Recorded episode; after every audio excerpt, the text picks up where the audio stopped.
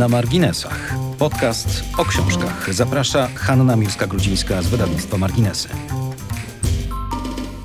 Każda kobieta musi kiedyś zdecydować, czy będzie miała 18, 30 czy 80 lat. Ja zdecydowałam się na 30. Pani Małgorzato, dzień dobry. Dzień dobry. Która z pani bohaterek kobiet z obrazów, z bohaterek pani książki, zdecydowała się na całożyciową trzydziestkę? Oczywiście mowa o misi godebskiej, misi Sertr, y, o świętym potworze całej Belle Epoki, dwudziestolecia międzywojennego i jeszcze lat y, powojennych. Właściwie o, mowa o kobiecie bez wieku, a może o kobiecie wiecznie trzydziestoletniej.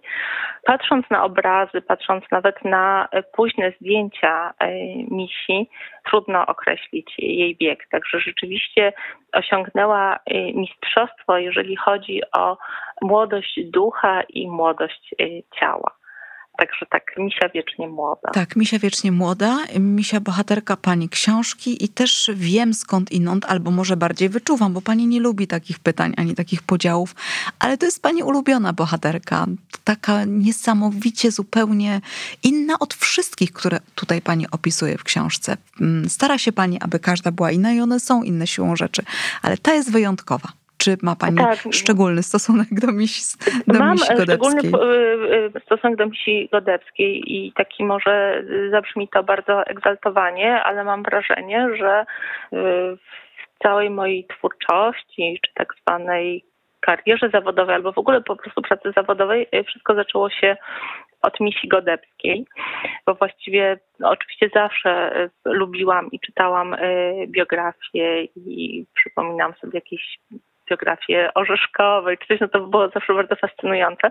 Natomiast y, wszędzie, gdzie natykałam się na postać Misi Godeckiej, no po prostu śledziłam te wszystkie ślady. Misia też, od Misi też zaczęło się moje pisanie do, do wysokich obcasów, bo pierwszy tekst, który tak zupełnie w ciemno napisałam i wysłałam jeszcze pocztą taką tradycyjną do redakcji Wysokich Obcasów, to był właśnie e, tekst o Misi, który zresztą był wtedy tekstem okładkowym, więc dla mnie Misia jest postacią szalenie ważną, ale też taką bardzo mi bliską, bo pojawia się przecież i u ulubionego Prusta i w biografiach artystów związanych z baletami rosyjskimi.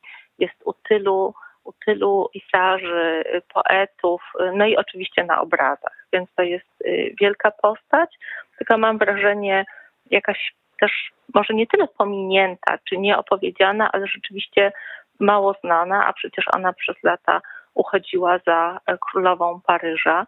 I tak zresztą kilka lat temu w Muzeum d'Orsay została zatytułowana wystawa poświęcona misji godewskiej czy po trzecim mężu misi e, Sert, jak najczęściej. My tutaj w Polsce jesteśmy przyzwyczajeni do mówienia o misi Godeckiej, no bo była Polką z pochodzenia, natomiast w Francji, w Paryżu oczywiście jest znana jako misia Sert. Hmm. Ja przekornie powiem, że uważam, że jest to kobieta nieopowiedziana i nieznana nam niezasłużenie.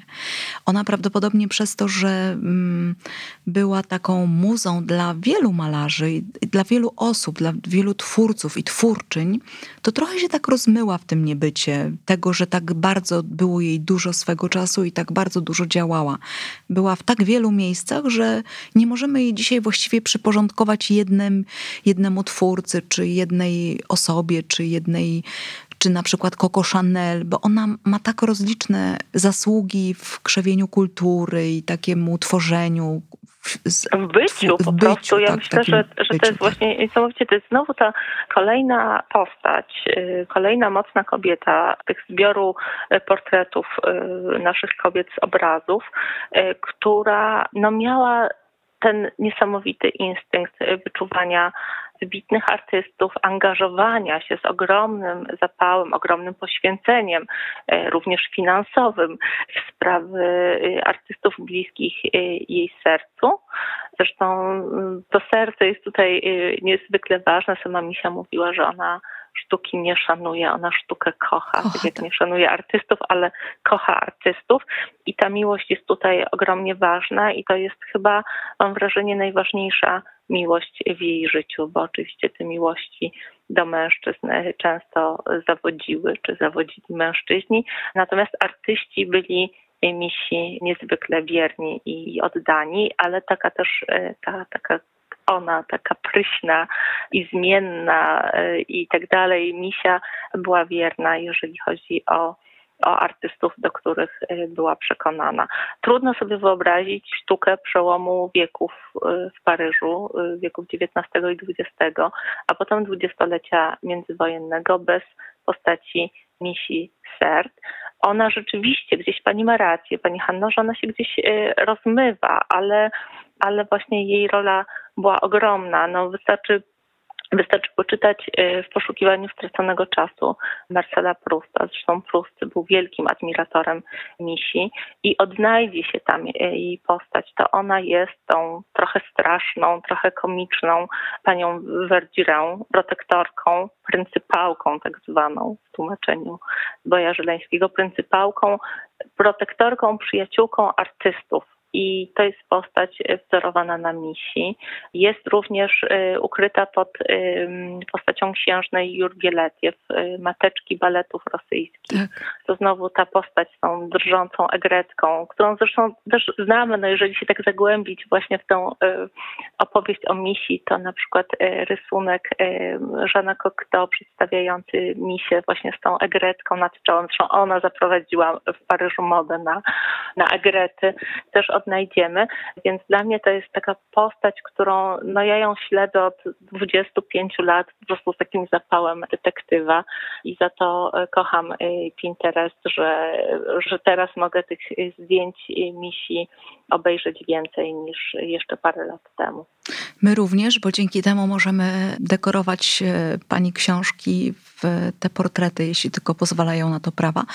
Ale jakoś tak e, potrzebuję porządku w sprawie misi godebskiej, mhm. więc e, może nie jest to bardzo sexy dla tej rozmowy, ale wiem, że Państwo też, e, tak jak ja, potrzebują tego porządku i wskazówek, kim była Misia Godebska. Zanim Pani nam opowie, skąd się wzięła w czasach Belle Époque, dlaczego jest określona jako królowa Paryża, to powiedzmy sobie, że mm, znając y, już sporo historii i książek, również publikowanych przez marginesy o Coco Chanel, to wiemy, że ona była protektorką i przyjaciółką Coco.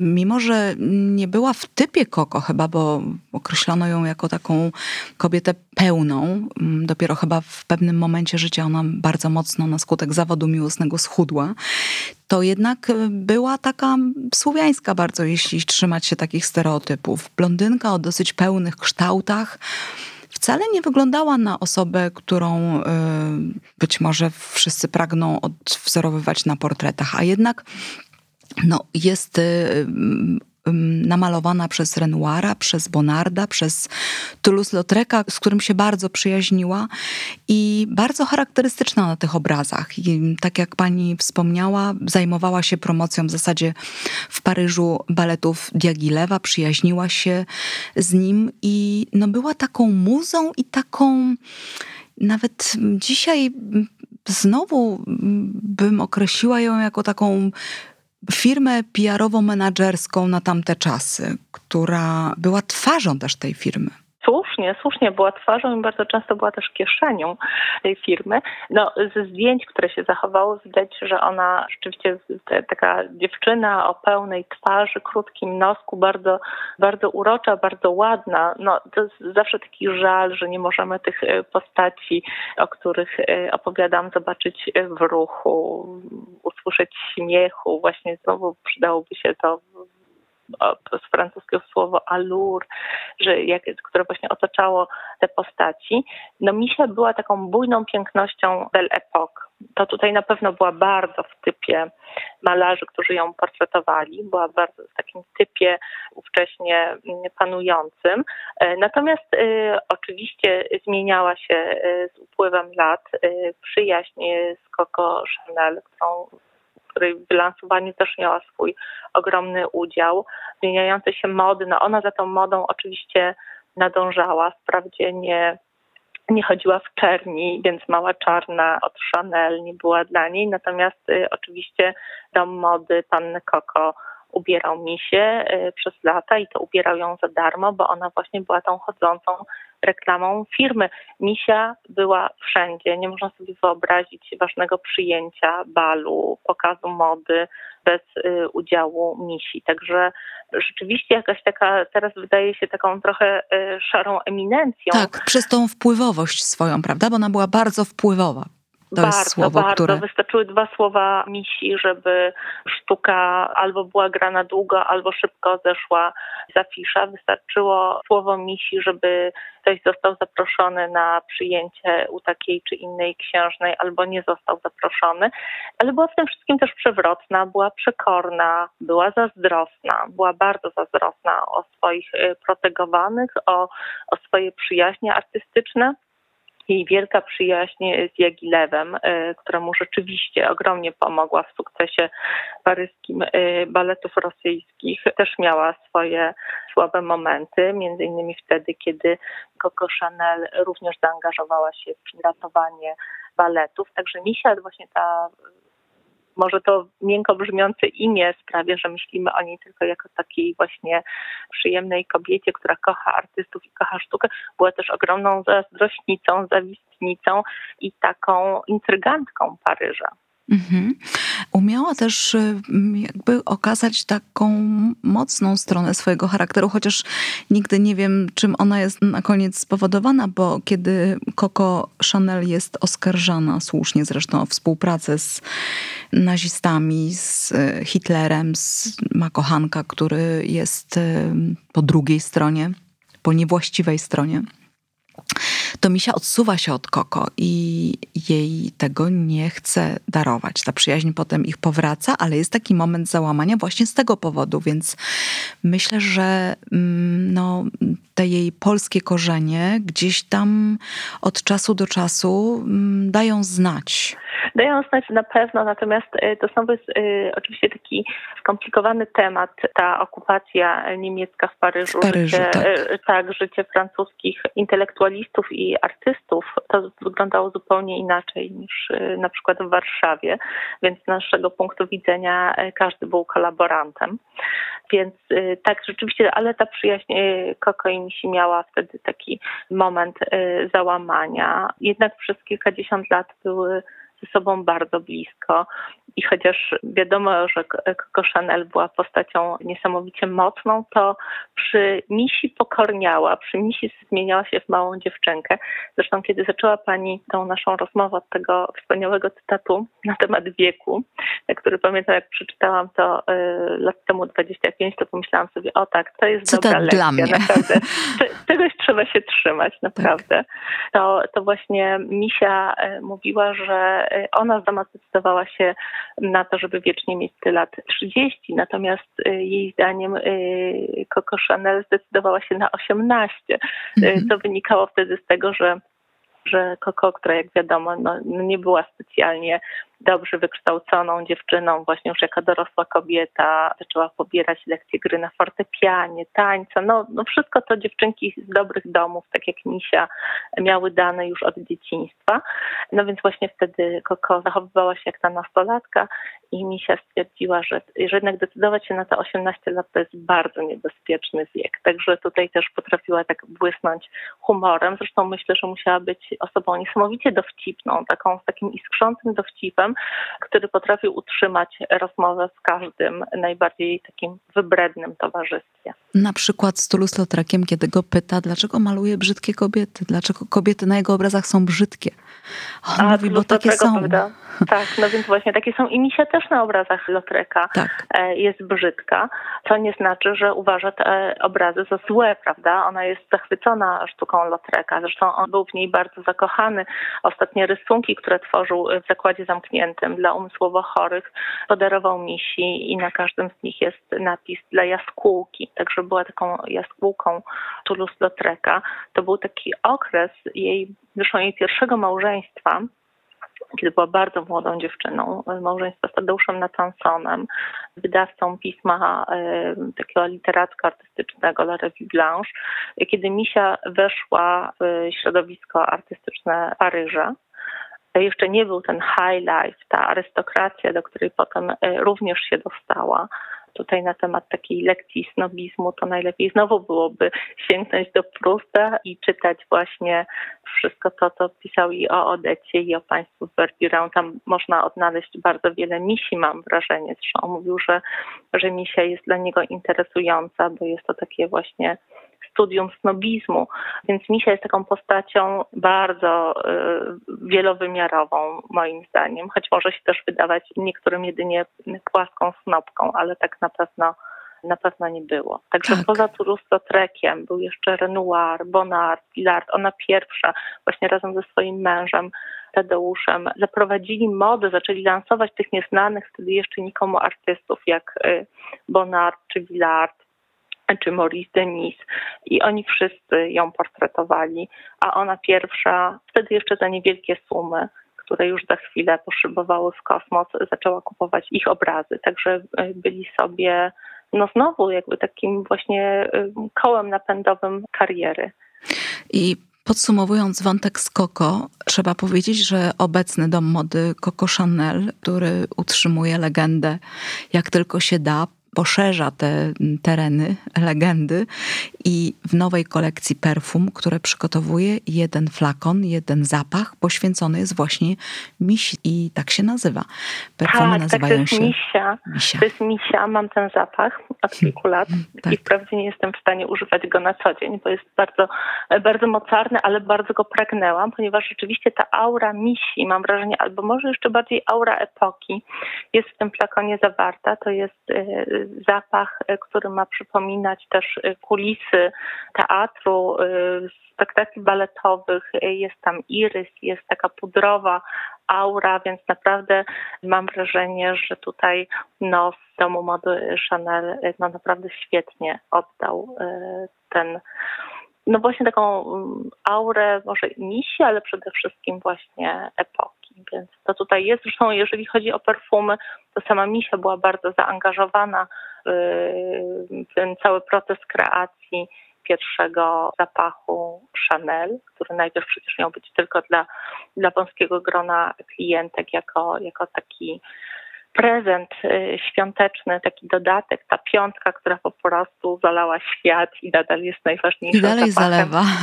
I Dzisiaj dalej nawet zalewa. coraz większe rejony zalewa, ale bo ten, jest już ten, na przystankach ten... autobusowych reklamowana, co kiedyś było zupełnie nie do pomyślenia, bo jednak były to perfumy z wyższej półki. Dzisiaj tak, są ale ten, ale ten aldehyd tam jest jednak y, ponadczasowy tak. i odrobina tego aldehydu jest też zapachu misi, także, także mam wrażenie, że to jest taki zapach i retro, i nowoczesny, natomiast no, piątka cały czas jest y, absolutnie ponadczasowa. Ale to jest bardzo piękne, że dom y, mody y, Chanel złożył taki hołd misi Sert. Mam wrażenie, że to jest taki znowu taki kamyczek, przyczynek do, do takiego pamiętania o misi, o takiego y, przywrócenia jej należnego miejsca, bo rzeczywiście była zapomniana. Dla mnie to jest zawsze bardzo takie nawet szokujące, kiedy wracam po latach do jakiejś postaci i wydaje mi się, że teraz to już wszyscy o niej wiedzą, że już musiało być po drodze mnóstwo wystaw, biografii, y, opracowań y, i tak. I okazuje się, że nie. I na przykład to, że pierwsza wystawa poświęcona y, misi w Paryżu, misi tej królowej Paryża, odbyła się zaledwie kilka lat temu, jest jednak szokujące i to pokazuje, że że ta lekcja opowiadania o kobietach jest ciągle do odrobienia. Tak, i ciągle, ciągle, tak, ciągle trzeba y, o tym mówić i też y, to jest dobry moment, żeby Państwu powiedzieć, że opowiadania o kobietach zawarte w książce Kobiety z obrazów są tylko pretekstem do poszukiwania potem informacji o nich, do czytania książek o nich,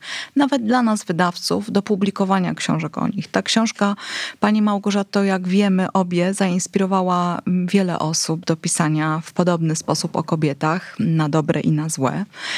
Ale spróbujmy powiedzieć, że na dobre, bo jest to ciągle jednak e, nauka istotne, i prawda? istotne, mhm. żebyśmy wszyscy jak najwięcej o tym wiedzieli. Ale też e, inspiruje wydawców do publikacji książek biograficznych o kobietach, które wydawałoby się są nieznane, albo mało znane, albo mniej znane, a dzisiaj bardzo znane i o tych właśnie kobietach, o tych twórczyniach mistrzów i ich dzieł, czy współtwórczyniach, czy mecenaskach chcemy właśnie przeczytać, czyli o tym takim drugim rzędzie, który również współtworzy, a nawet czasami bardziej niż to dzieło, które już na końcu powstaje. Pani Małgorzato, żeby to jeszcze uporządkować jak zwykle dla naszych e, słuchaczek, słuchaczy. Bo my o perfumach, prawda? Bo my o perfumach z całą przyjemnością wielką, to yy, proszę powiedzieć, skąd Misia Godebska, skąd Misia Sert, kto to był, jak się Misia nazywała, zanim stała się tą Misią? Misią. I Jaka była końcówka życia, o czym zawsze też warto powiedzieć, chociaż nie jest nie jest to radosna opowieść smutno, zawsze. Tak. tak. więc Misia Godebska, Polka z pochodzenia, córka e, Cypriana Godebskiego, bardzo znanego rzeźbiarza XIX-wiecznego, e, znanego przede wszystkim jako e, twórca pomnika Mickiewicza, który stoi na krakowskim przedmieściu w Warszawie. Jej matka była córką bardzo znanego wiolonczelisty, także nawet dziadek Misi był nazywany nazywany Paganini wiolonczeli i ten talent muzyczny, no mi się na pewno wyniosła e, w genach. Chciała być pianistką, chciała koncertować, talent miała rzeczywiście bardzo duży, także te e, artystyczne upodobania to ona po prostu wyssała z mlekiem matki, miała od kołyski. Zresztą jej biografia, właściwie już taka biografia od kołyski posłużyła Janowi Cocteau e, do jednej z jego e, sztuk, gdzie opisał, jak to właśnie matka Misi, e, dowiedziawszy się o romansie męża, który właśnie dekorował pałac w Carskim Siole, wyruszyła w mroźną rosyjską zimę, a że właśnie była w dziewiątym miesiącu ciąży, to przed spotkaniem z mężem zdążyła urodzić córkę i niestety umrzeć w połogu. Także te historie misi, one naprawdę krążyły po Paryżu, one inspirowały, inspirowały y, pisarzy. I ta jej biografia jest rzeczywiście zamknięta w dziele literackim i Cocteau, i Prousta, i, i wielu, wielu innych. I co? I dalej Misia odebrała takie właśnie wykształcenie panienki z dobrego domu. Bardzo długo wychowywała się u swoich dziadków w Hal pod Brukselą. Tam y, spotykała Iszta. Y, pierwszym jej nauczycielem gry na fortepianie był Gabriel Fore, który oczywiście był zakochany w młodziutkiej pannie Godebskiej. Bardzo szybko wyszła za mąż właśnie za Tadeusza Natansona jako taka nastoletnia młoda dziewczyna. I właściwie tak to się wszystko zaczęło właśnie na tych zdjęciach jeszcze z y, końcówki XIX wieku, z przełomu wieków widać y, mi się jako taką dziewczynkę właśnie, taką pyzatą, pyzatą dziewczynkę, która potem jednak w ciągu paru lat y, zmieni się w tą bujną piękność na obrazach chociażby Renoir. Tak, czy, e, tak, Renoira chyba najbardziej to widać, e, tę jej bujną figurę i taką zmysłowość niezwykłą, która bije z tych obrazów. Tak. Tak, i też jej ogromną elegancję. Tak. To mnie się znowu przypominają właśnie e, opisy toalet e, Odety, Cwan, Uprusta, więc Misia... Również fryzur, prawda? Bo I Misia fryzur, miała tak. charakterystyczną tak. fryzurę, którą długo nosiła i ona również jest na tych obrazach. Właściwie te koki takie upięte na środku głowy to jest e, to, co nadal e, lubią wszystkie paryskie it girls. Także można powiedzieć, że, że mi się inspiruje, inspiruje do dzisiaj. Potem było drugie małżeństwo. Po Tadeuszu rozwiodła się z Tadeuszem e, właściwie można powiedzieć zdobyta przez takiego króla paryskiej finansjery Alfreda Edwardsa który też można powiedzieć, że otworzył przed misią świat. Podarował jej jacht, który stał się jej ulubioną siedzibą. Na tym jachcie bywała cała taka śmietanka towarzyska Paryża i nie tylko. Na tym jachcie koncertował Caruso, któremu zresztą misia e, zupełnie niefrasobliwie e, kazała się zamknąć, bo już nie mogła, nie mogła słuchać tego śpiewu od rana do nocy, czym zresztą zaszokowała e, wielkiego śpiewaka. Mówił, że cały świat raczej chce, wielcy tego świata chcą, żeby otworzył usta, a nie żeby je zamknął. Także to tutaj też pokazuje właśnie taką... Taki dowcip, prawda? Bo o, tak, do, tak, w taki tak. sposób zwrócić się do, do wielkiego Karuzo, no to trzeba ale, było mieć odwagę.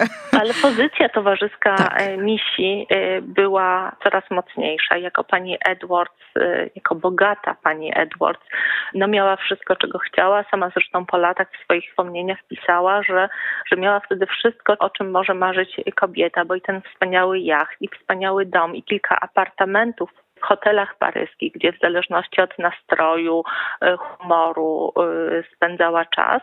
Natomiast wydawało jej się wtedy, że jest e, głęboko nieszczęśliwa. No to, że to nieszczęście przyszło dopiero w momencie, kiedy, kiedy Edwards zwariował, po prostu oszalał na punkcie pięknej, młodej aktorki, która wtedy owładnęła zresztą serca i zmysły Paryżan, a Misia, taka zdesperowana i zrozpaczona Misia, starała się upodobnić do swojej konkurentki.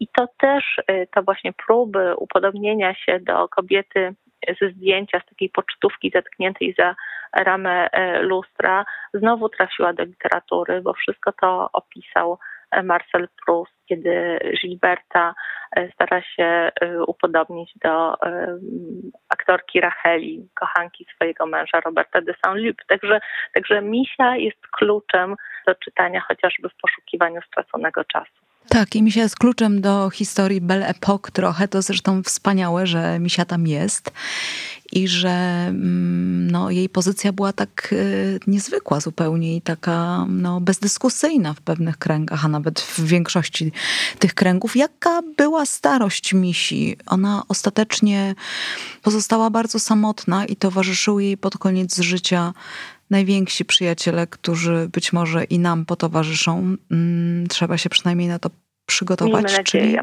czyli psy. Czyli tak. psy. Tak, e, były psy, był jeszcze w międzyczasie po Edwardzie był trzeci mąż, hiszpański malarz e, José Fert. Wielka miłość misi, no, który niestety e, też zawiódł, zostawił ją dla o wiele młodszej, młodziutkiej, tak młodziutkiej, że właściwie oboje sertowie przez jakiś czas i misia i jej mąż traktowali ją jak córkę, młoda rzeźbiarka, arystokratka Rasim Divani. Zresztą wielka miłość misi również, więc to rozstanie to, jakby została zdradzona przez y, i tą przybraną córkę i swojego męża było dla niej y, bardzo, bardzo bolesne. Trzymała twarz, y, zachowała się w tej całej sprawie z ogromną klasą, natomiast bycie porzuconą w wieku 60 paru lat na pewno było dla niej bardzo ciężkie. No cały czas była królową Paryża. Salvador Dali mówił, że u misi ważyły się najsmakowitsze plotki Paryża, więc tak bywali u niej wszyscy i ona jakby cały czas y, animowała to życie artystyczne. Zaprzyjaźniona z Coco Chanel, zaprzyjaźniona z Serge'em Lifarem, tancerzem, y, którego jakby można powiedzieć, y, który został jej jakby w spadku po Diagilewie. Serge Diaghilev był jej naj, sama mówiła, że była to najważniejsza przyjaźń w jej życiu, także też jego śmierć była, była dla niej ogromnym ciosem, więc ta starzejąca się, opuszczana przez kolejnych mężczyzn misia, no cóż, no pogrążała się też w nałogu. Była morfinistką, zresztą jej przyjaciółka Coco Chanel również, i Lifar, i jej mąż y, Sert, także jakby ten nałóg był wtedy w kręgach takiej i arystokracji i, i takiej zamożnej boemy artystycznej bardzo powszechny, więc też ten spadek wagi misi w latach 30. E, też oczywiście jest z tym e, związany. Kokaina była wtedy środkiem branym na zahamowanie apetytu, także była stosowana jako kuracja odchudzająca e, i tak to się działo traciła wzrok, cierpiała Właśnie, misia traci wzrok, oczu. prawda? I, i tak, to jest też tak. bardzo no, tragiczne dla niej. Tak, tak. Bardzo właśnie nie lubię że te opowieści zawsze są jakby taką równią pochyłą. Jest, mhm. jest ten wzlot, jakiś punkt kulminacyjny kariery, powodzenia, e, miłości, młodości, tego wszystkiego i potem nagle właśnie nagle e, taki zjazd, e, na przykład w utratę wzroku.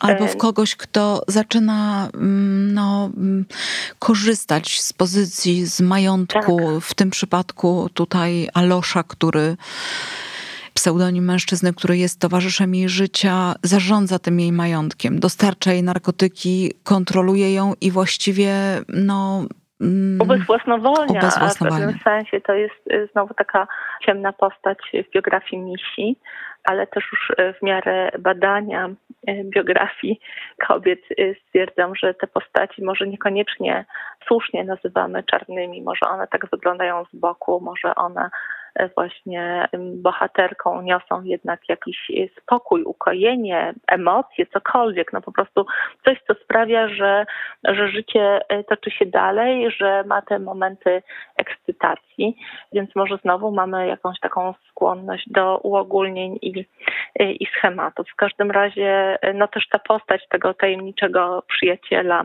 tego dealera, być może wnosiła w życie misi jakiś promień, którego po latach nie potrafimy dostrzec. Hmm. Proszę Państwa, pamiętajmy zatem o pięknej, mądrej, inteligentnej, twórczej Polce, Misi Godebskiej, Misi Sert, która no, była jasną, najjaśniejszą, być może nawet gwiazdą towarzyską i towarzystwa epoki Paryża Belle Époque. I mimo, że mamy ją odwzorowaną na obrazach, mimo że nie tworzyła ona bezpośrednio różnych rzeczy mnóstwo animowała, mnóstwo jej zawdzięczamy, a przecież wszyscy wiemy, ile znaczą znajomości i ile rzeczy udaje się załatwić przez znajomości, przez pewne pozycje, które mamy w środowiskach. To Misia była taką osobą, która właśnie umiała doskonale wykorzystywać mm, swoje różne przyjaźnie, swoje mm, też mm, umiejętności osobiste, które miała, pewną taką posiadła doskonałą sztukę kreacji różnych faktów, spraw. Umiała skupiać wokół siebie ludzi, umiała tworzyć związki pomiędzy ludźmi, kogoś z kimś zaprzyjaźniać, żeby się coś zdarzyło. Ona była taka dalekowzroczna, można powiedzieć, w tym, co robiła. I przede wszystkim była niezwykle interesującą kobietą, niezwykle interesującą kobietą, a mamy dla Państwa, o czym jeszcze nie mogę powiedzieć, ale niespodziankę związaną z misią i ona niedługo już za jakiś czas może dalszy, może krótszy, będzie z nami. Pani Małgosiu, mogę tak powiedzieć, prawda? Tak, tak, tak. Dla mnie misia jest cały czas y, otwartym tematem. Właściwie chyba, no, może nie powiem, że nie ma dnia, ale nie ma tygodnia, żebym gdzieś nie, nie klikała w jakieś zdjęcie misi albo nie, nie odkrywała czegoś kolejnego o niej. Ostatnio z, oglądałam. No niestety jeszcze ciągle nie mogę pojechać do Paryża, żeby zobaczyć to na żywo, ale odnalazłam ostatnie mieszkanie, to mieszkanie, w którym Misia zmarła, gdzie teraz mieści się pewna fundacja mody, ale i mieszkanie należy do takiej e, socjety paryskiej, ale można, można to mieszkanie zobaczyć. Mam nadzieję do niego wejść i też poczuć tego ducha Misi. No właśnie, i Pani opowieść do tego Państwa skłania. Lektura książki niech będzie takim pierwszym e, chwilą, kiedy Państwo się zechcecie zainteresować wspaniałymi kobietami z obrazów, ale proszę pamiętać, że to jest tylko hasło, bo to nie są tylko kobiety z obrazów, albo aż kobiety z obrazów, są to różne kobiety, które inspirowały twórców, które stworzyły własny kosmos y, i własny gwiazdozbiór, właściwie w, potrafiły skupić wokół siebie niezwykłych ludzi i coś z tego wszystkiego stworzyć. Pani Małgorzato, bardzo dziękuję. Nasze kolejne bohaterki przed nami, opowieści. Państwa zachęcam jeszcze raz do lektury książki Małgorzaty Czyńskiej Kobiety z obrazów. Ta książka będzie miała swoją drugą część również którą opublikujemy jesienią. A mm, pani Małgorzata Czyńska jest z nami od początku, jest y, takim filarem tego podcastu i jest oczywiście poza pisarką, dziennikarką, reporterką, no wspaniałą też opowiadaczką kobiecych historii, historii o kobietach, które uwielbiam i które będę dla Państwa również kontynuowała w następnych podcastach na marginesach. Bardzo dziękuję Pani Małgosiu i do usłyszenia. Dziękuję. Mam wrażenie, że dzisiaj Dom Mody Chanel powinien nam zapłacić Prawda? za reklamę no więc właśnie. Tak, a te perfumy można kupić, proszę Państwa, to od razu powiem, żeby jeszcze y, już Państwu ułatwić, tylko we flagowych butikach Coco Chanel.